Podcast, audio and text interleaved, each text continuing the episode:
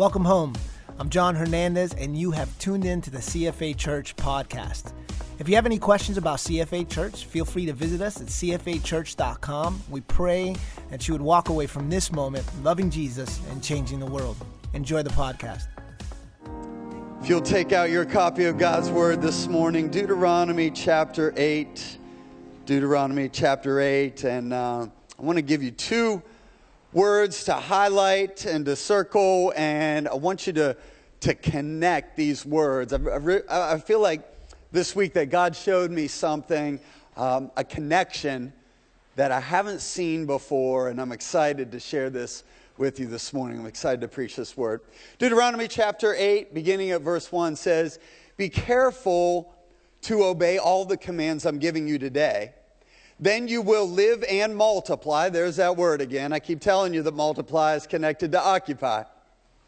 And you will enter and occupy. So circle that word occupy. That's our series. That's been our yearly theme. Occupy the land the Lord swore to give your ancestors. And here's what I want you to connect it to is the first word then in verse 2 says remember. Says remember. See, I, I believe that there is a deep and a profound connection between occupy and remember. Or let me say it like this I, I, believe that there is a connection between your destiny and your memory. So let me follow that up with, with a question Can you control your memories? Little bit of a loaded question because honestly, I think you could kind of go at this from, from either angle. So let me go at it from the angle of I'm not so sure about that. I don't know if that I can control my memories because I think the argument for the no side would go something like this. Uh, number one, your past has already happened, right? So unless your name is Marty and you know a guy named Doc with crazy hair who's building a DeLorean time machine, you probably like you're it already happened, right? So how can Doug, how can I control what has already happened in the past? And then the second thing would be how many of you memories just pop into your head? Like you didn't ask for it. It just like there's there's the memory, good, bad, or otherwise. So I think there would be that side that says, I don't know that I can control the memories, and yet and yet I think what the Word of God is teaching us, because here's the here's the interesting situation. It's not like bad things hadn't happened to the Israelites. All right. Um, now this is the second generation, so they've been wandering around the desert for 40 years. But they are one generation removed from slavery in Egypt. Not a pleasant memory, right? Um, I don't think it's too far of a stretch to say that that 400 years of slavery would have included physical abuse, uh, probably emotional and mental abuse, maybe perhaps even sexual abuse.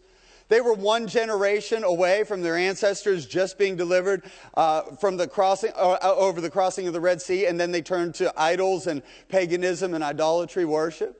They're one generation away from their leader being a murderer.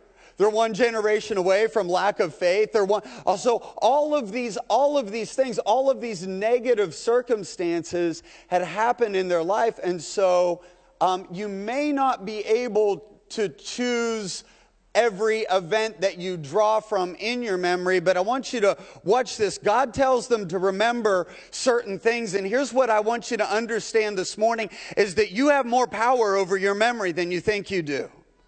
Those thoughts, I want to preach this this morning to the person who's struggling still from the memory of when your spouse left you. I want to preach this message to this morning to the, the person who has gone through a trauma in their life and the images of that trauma are keeping you from sleeping. I want to preach this this morning to, the, any, to, to anyone in this audience who wishes uh, that there are events in your life that you wish there was a life control Z button that you could just ah undo undo un, undo and so those events are real but how you choose you do have power to control how you remember those events. You have power over your perspective. And so let me explain it this way. Um, remember the, the memory game as kids? So you had like 10 cards or 12 cards or 18 cards. I think the, and you would you know, you would flip two of those cards over and you would try to get matches. And then you would try to use your memory to get the matches. And, and I think that somehow we may have, we may have chosen the wrong memory game for our kids because there's like 50 cards in our memory game. It's terrible. Like there's so many cards you don't want to even set them up in orderly rows and so they're scattered all over the place and and here's what I've found that it's very rare in the game of memory. It's very rare that you accidentally win in memory. Can can I preach that to somebody this morning? that it is it is rare if not impossible that you will accidentally you got listen you've got to choose your memories you have more power over what happened to you in the past than you think you have, and it's all connected to the power of memory, and your memory is connected to your destiny. How you manage your memories affects how you influence your destiny. And as you reach back and begin through the power of the Holy Spirit to access control over your memory, you will begin to influence your destiny. Are you ready to learn how? You're ready, say, let's go. Number one, let me give you nine points. I'm going to preach these fast. You can whisper a silent amen to yourself with that statement. Number one, number one, here's, here's things that God wants us to remember. Number one, never forget what God brought you out of. Verse 14, make sure you don't become so full of yourself and your things that you forget God, your God, the God who delivered you from Egyptian slavery. There's some of you that, that you shouldn't be here this morning. That disease, that disease should have killed you. That addiction should have destroyed you. The path you were on should have led you to jail. That divorce should have put you under. That financial situation should have left you in the dust. And yet here you are saying, Thank you, Jesus. Come on, is that your testimony this morning that you're here by the grace of God?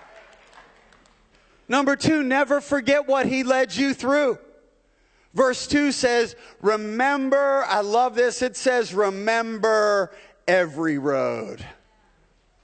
How many of you been down a few roads? How many took some detours that you didn't mean to take? You thought it was a shortcut and it was a detour. How many of you been down a few roads and those roads had a few more potholes on them than you anticipated, a few more speed bumps. But can I tell you this morning that God says, remember every road. God doesn't waste a road in your life. There's not one road that you've been down this morning that is wasted. Every road in your life has a purpose, and every road that you've been on in your past will lead to your future. Come on, somebody thank Him for some roads this morning.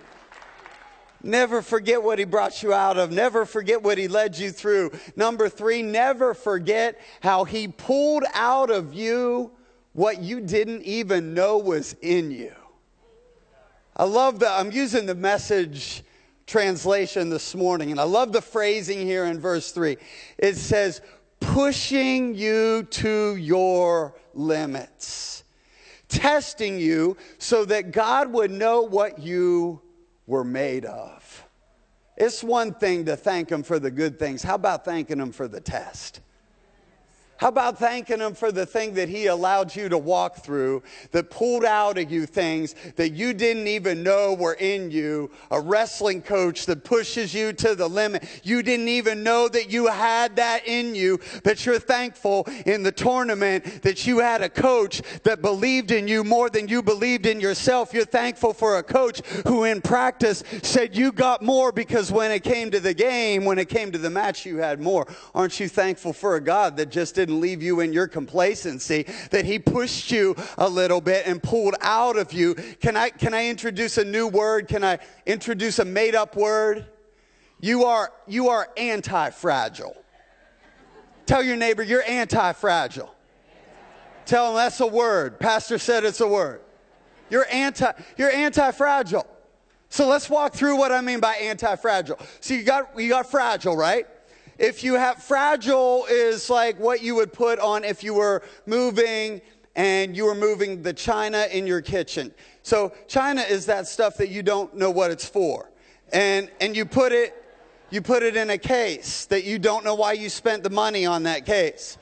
But it's fragile, and when you put it in the box, you're wrapping it in paper and you're wrapping it in bubble wrap and all of those things because if negative circumstances come against something that's fragile, it's going to break. Sometimes we treat our lives like we're China. You're not, you're not China. Treating your kids like they're China. They're not China.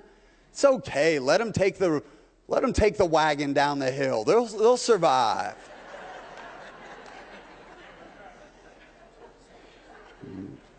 Some of our kids, the most daring thing they've ever done is ride to the mailbox without their bicycle helmet on. They're gonna, they're gonna make it, all right? They're gonna make it.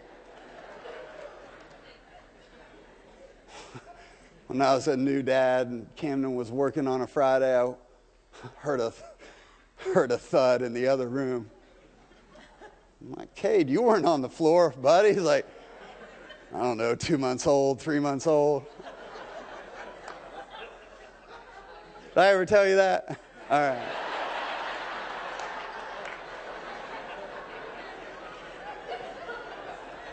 I was a new dad. I was a little nervous, but I found out like boys got bounce in them. You got bounce in you. You're not fragile. Stop avoiding every tough thing that comes your way. You're not fragile. Stop treating the devil like he's going to take you down every day. You're not fragile. So then we think, well, okay, maybe the opposite of fragile is robust. So, so robust would be maybe like the picture of a, of a rock at the ocean the waves are pounding against it and the storms come against it. And basically, and I get over decades and over uh, centuries that that rock will wear down, but, but basically, a rock is kind of indifferent to, to negative circumstances coming against it. But can I tell you, that's not what you are. You're not you're not fragile and you're not robust. You're not indifferent when negative circumstances come against you. See, the way God made you is that when negative circumstances come against you, you begin to grow and thrive. And so you are not fragile, you're anti fragile.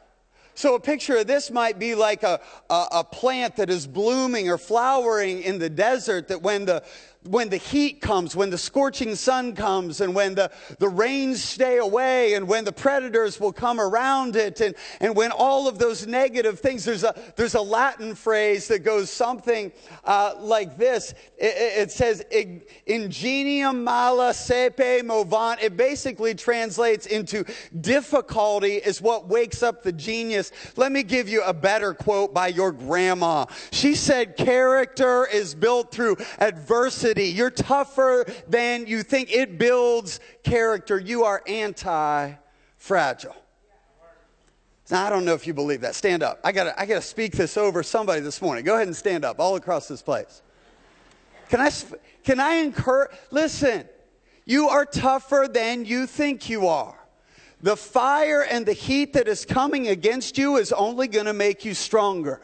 The negative circumstance that the enemy is bringing against you is going to make you tougher.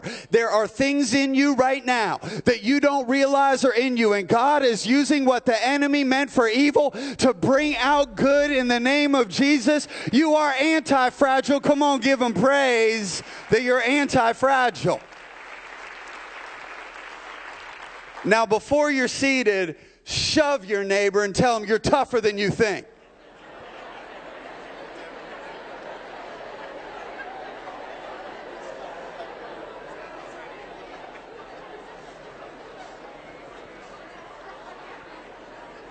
Now apologize to them and say the preacher made me do that.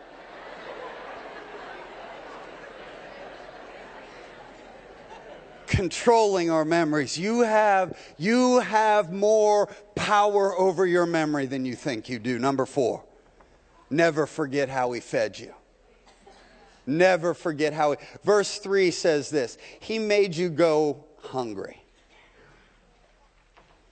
Now, let's pause right there because that may be a little bit theologically disturbing. And in fact, if I didn't read it out of the Word of God, I don't know if that I'd believe that. But I'm, I'm looking like this is not my notes. This is just straight out of Scripture. Verse 3 says, He made you, God made you go hungry.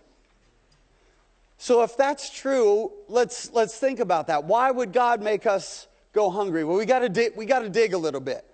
In order to understand why God sometimes allows us to go hungry, we have to go to Numbers 11 and, and, and, dig into the background of this. So, Numbers 11, verse 4 says this Then the mixed multitude who was traveling with the Israelites began to crave the good things of Egypt.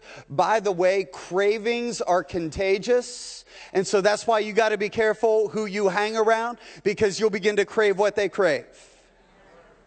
And then it says, and the people of Israel also, also began to complain. By the way, complaining is contagious.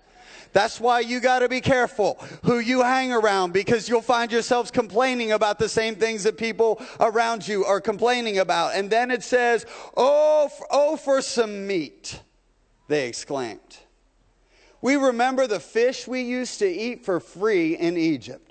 We had all of the cucumbers and the melons and the leeks and the onions and the garlic we wanted, but now our appetites are gone and all we ever see is this manna. Why would God allow them to go hungry? Here's why because they were out of Egypt, but their cravings weren't. God had set them free from bondage, but they were still craving the results of their bondage. Hello? So that relationship that you were in made you physically sick, but you're still craving that relationship even though it's over. That those, those substances that you were on to control your mood almost, almost sent you into a tailspin, and yet you find yourself craving the effects of those substances. And God loves you so much that He will allow you to walk through a season of hunger so it not only gets you out of Egypt, but it breaks off the cravings that you used to have while you were in Egypt when you go on when you go on these you know when you go on these these diets and you know um, the first you know the first part of those diets are difficult right? Because because why? You find out that you crave things more than you thought you were. Like the first the first 30 days of the Whole30 is is pretty tough. But once you hit that 31st day you're you, you, know, you know what I'm saying? Like when you go off sugar, you didn't realize how much you crave sugar. When you go off bread, somebody put on Instagram this week, everybody hating on bread. Jesus didn't say he was the broccoli of life, he's the bread of life. Every, everybody hating on bread. All the carb lovers in the house said amen but you didn't really so so sometimes sometimes we don't realize our cravings. So god listen some of you are walking through a season where you're a little bit hungry. That's a good and godly season because god is changing your appetite and he's taking away the desires of egypt because he has bread and milk and he's got honey and he's got a land that's flowing ahead of you and he wants you to crave your future future more than you crave your past. God's allowing us to walk through the season of hunger. Deuteronomy 8, then he fed you with manna, something neither you or your parents knew anything about. I believe that some of you are getting ready to step into a season where God is getting ready to provide for you in ways that have never been done in the history of your family. God's that, God's that creative. God can make up, He can make something up. He can give you an idea and you never had that idea before. So that you would learn that men and women don't live by bread alone. We live by every word that comes from God's mouth. Do you know that there is no calorie content, fat content, sugar content in the Word of God? It's all lean protein. Eat all you want. Like keep going, keep going back, keep going back. If you're hungry this morning, keep going to his word. Keep going to his word. And then when you feel like you're full, keep going to his word. Number five, number five, never forget how he provided for you. For all these 40 years, verse 4, for all these 40 years, your clothes didn't wear out. Let me translate that this morning. Translation of that is the Israelite mothers wore mom jeans for so long, they came back in style. It means that the Israelite te- teenagers tight rolled their acid wash jeans for so long they came back in style.